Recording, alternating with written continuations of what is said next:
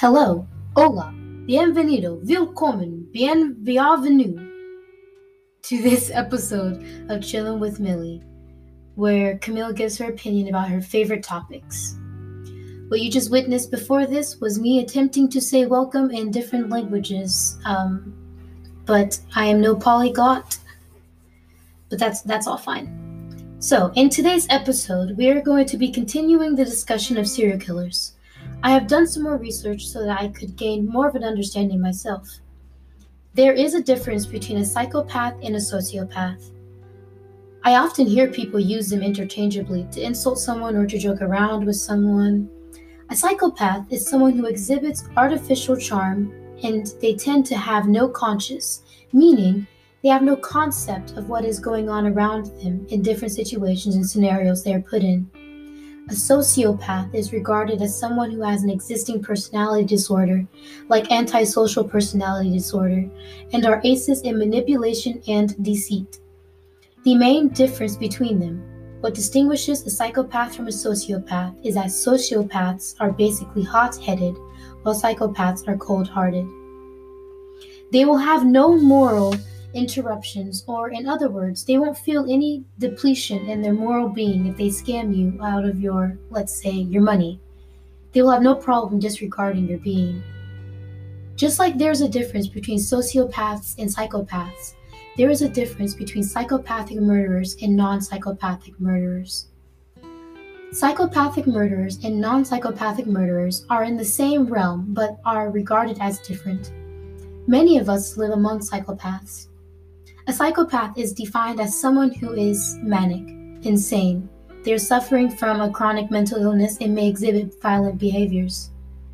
This is that is psychopathic people. They are what we see in our common murderers. When it comes to non psychopathic people, not murderers, but just random people we have run ins with all the time and not realize, the non psychopathic, aka the non violent psychopathic people, are just the psychopaths who avoid criminal acts. According to Science Daily, in a journal written by Virginia Commonwealth University, they stated psychopathic individuals are very prone to engaging in antisocial behaviors.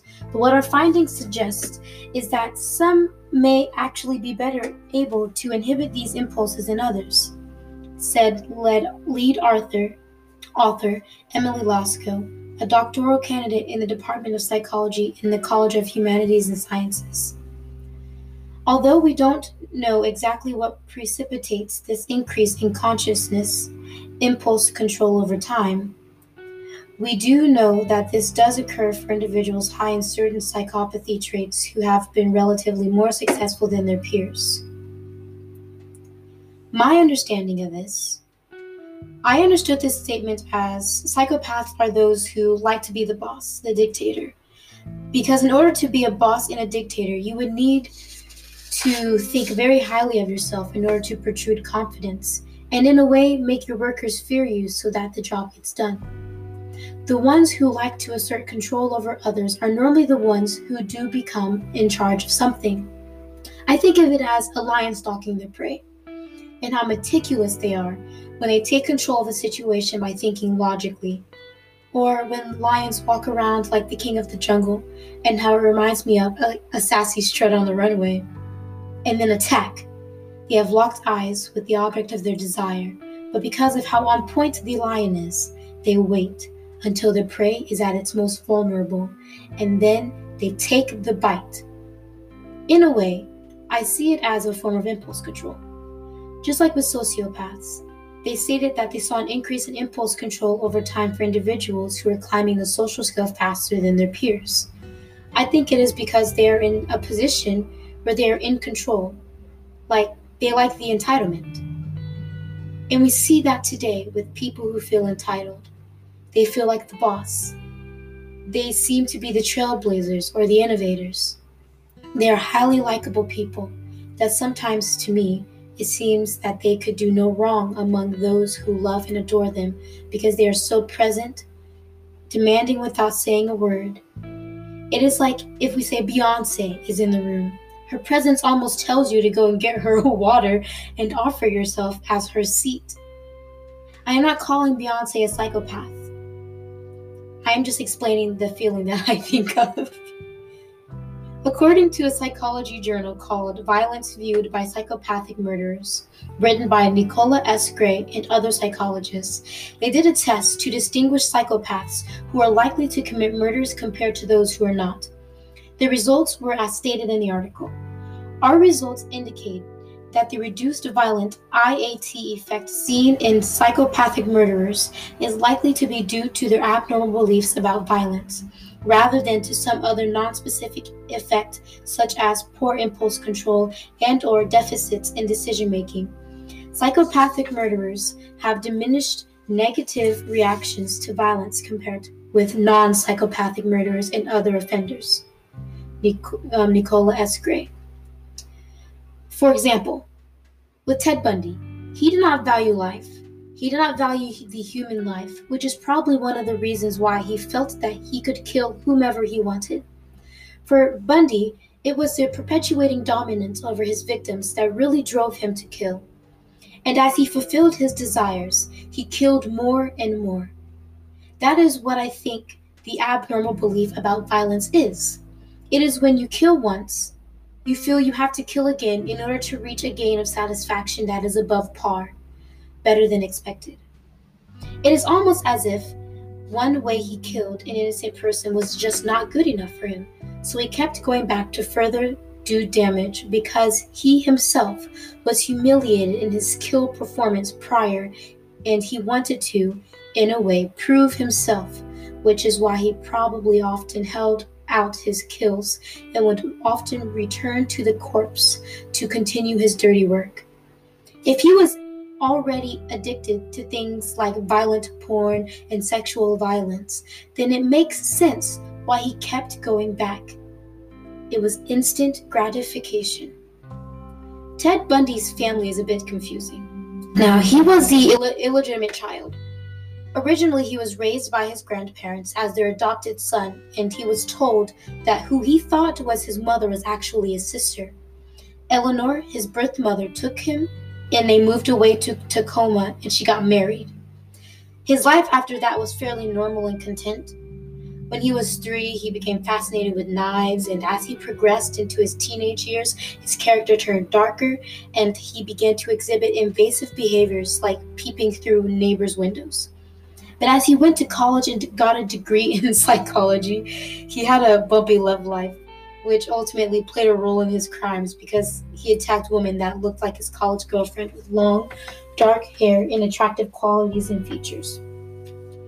I actually find it quite odd that a serial killer who has the probably the most messed up um, ideals about things went to college to get a degree in psychology, which tries to um, unbox why uh, someone with a, with a demented idea about things, why they why they think that way.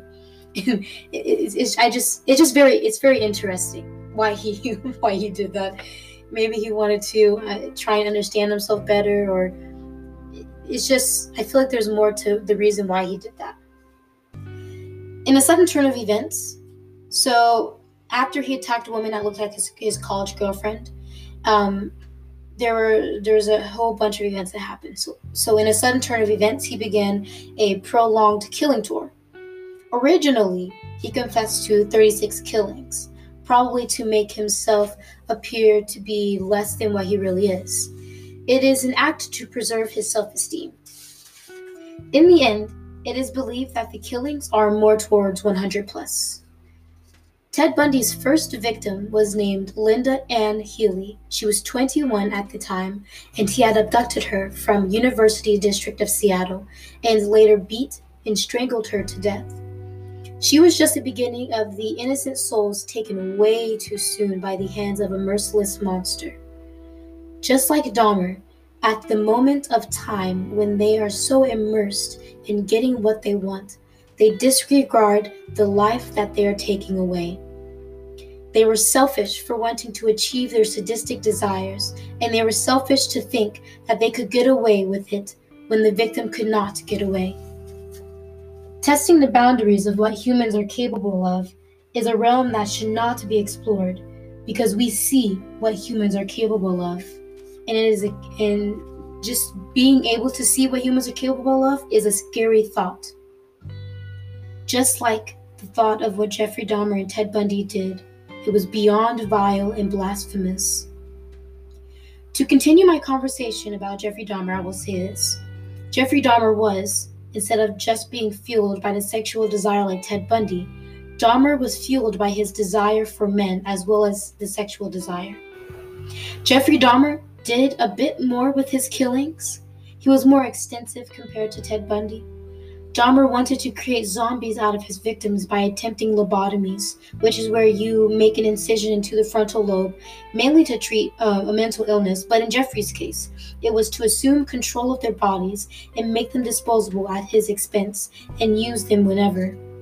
One time before his sentencing for a sexual assault, he lured Anthony Sears, which is one of his victims, to his grandparents' house grandma, his grandmother's home, where he ended up drugging and strangling Sears after they engaged in some activities. He then decapitated the body, flayed the body, and stripped the flesh from the corpse, pulverized the bones, and disposed of them. If we can remember from the beginning of the series, I mentioned how Dahmer's father was a research chemist, and he taught Jeffrey at a young age to bleach the flesh off of bones. This is why childhood behavior, childhood trauma, parenting styles, everything in that realm, they all play a part in the development of that child in their future. Like I mentioned before, Jeffrey Dahmer's parents were not present in his life when he was an infant, and during his development, he was often disregarded by his parents. When Dahmer was eight, he was sexually abused by a neighbor, but it was a situation that was not handled correctly at all, and it ended up with his father later on dismissing that accusation about that, the neighbor. To have a parent dismiss a child's feelings is like having a parent say that the child's worries and tribulations were and are not valid. And what adds to the hurt is that the person who experienced such pain knows the truth and knows the darkness and negative thoughts that orbit around, lingering after such tragedy. And when the parent, like in this case, did not know the full extent of the heinous act the child went through, but still insisted that such event was a false tale, it kills the child's morality, autonomy, the child's right of control because they may feel that they no longer have control of themselves because someone has taken that away. His trauma was never regarded intended to, and I think that may be a reason as to why he felt the need to inflict trauma over others, especially males, because I thought that he is, in a way, sort of putting them through the pain that he himself felt growing up. Except the pain he is inflicting upon them is more immense because he had so much pent up anger towards those who wronged him throughout his life leading up to his first killing. Okay, so now I'll go back to talking about Ted Bundy. Ted Bundy, compared to Jeffrey Dahmer, was not as creepy in the way that when you look at Jeffrey Dahmer, you get an odd vibe from him. But when you look at Ted Bundy, you can sort of tell that he looks like a ladies' man. Ted Bundy looks charming. But the point of this is to not romanticize him for what he did. The point is to bring awareness into how looks can truly be deceiving. Ted Bundy was originally a law student, and if the Zac Efron movie is, af- is accurate, it seems as if Ted Bundy was pretty well versed in a in very smart man who was hiding a very dark and vicious secret filled with murderous thoughts and violent feelings towards women.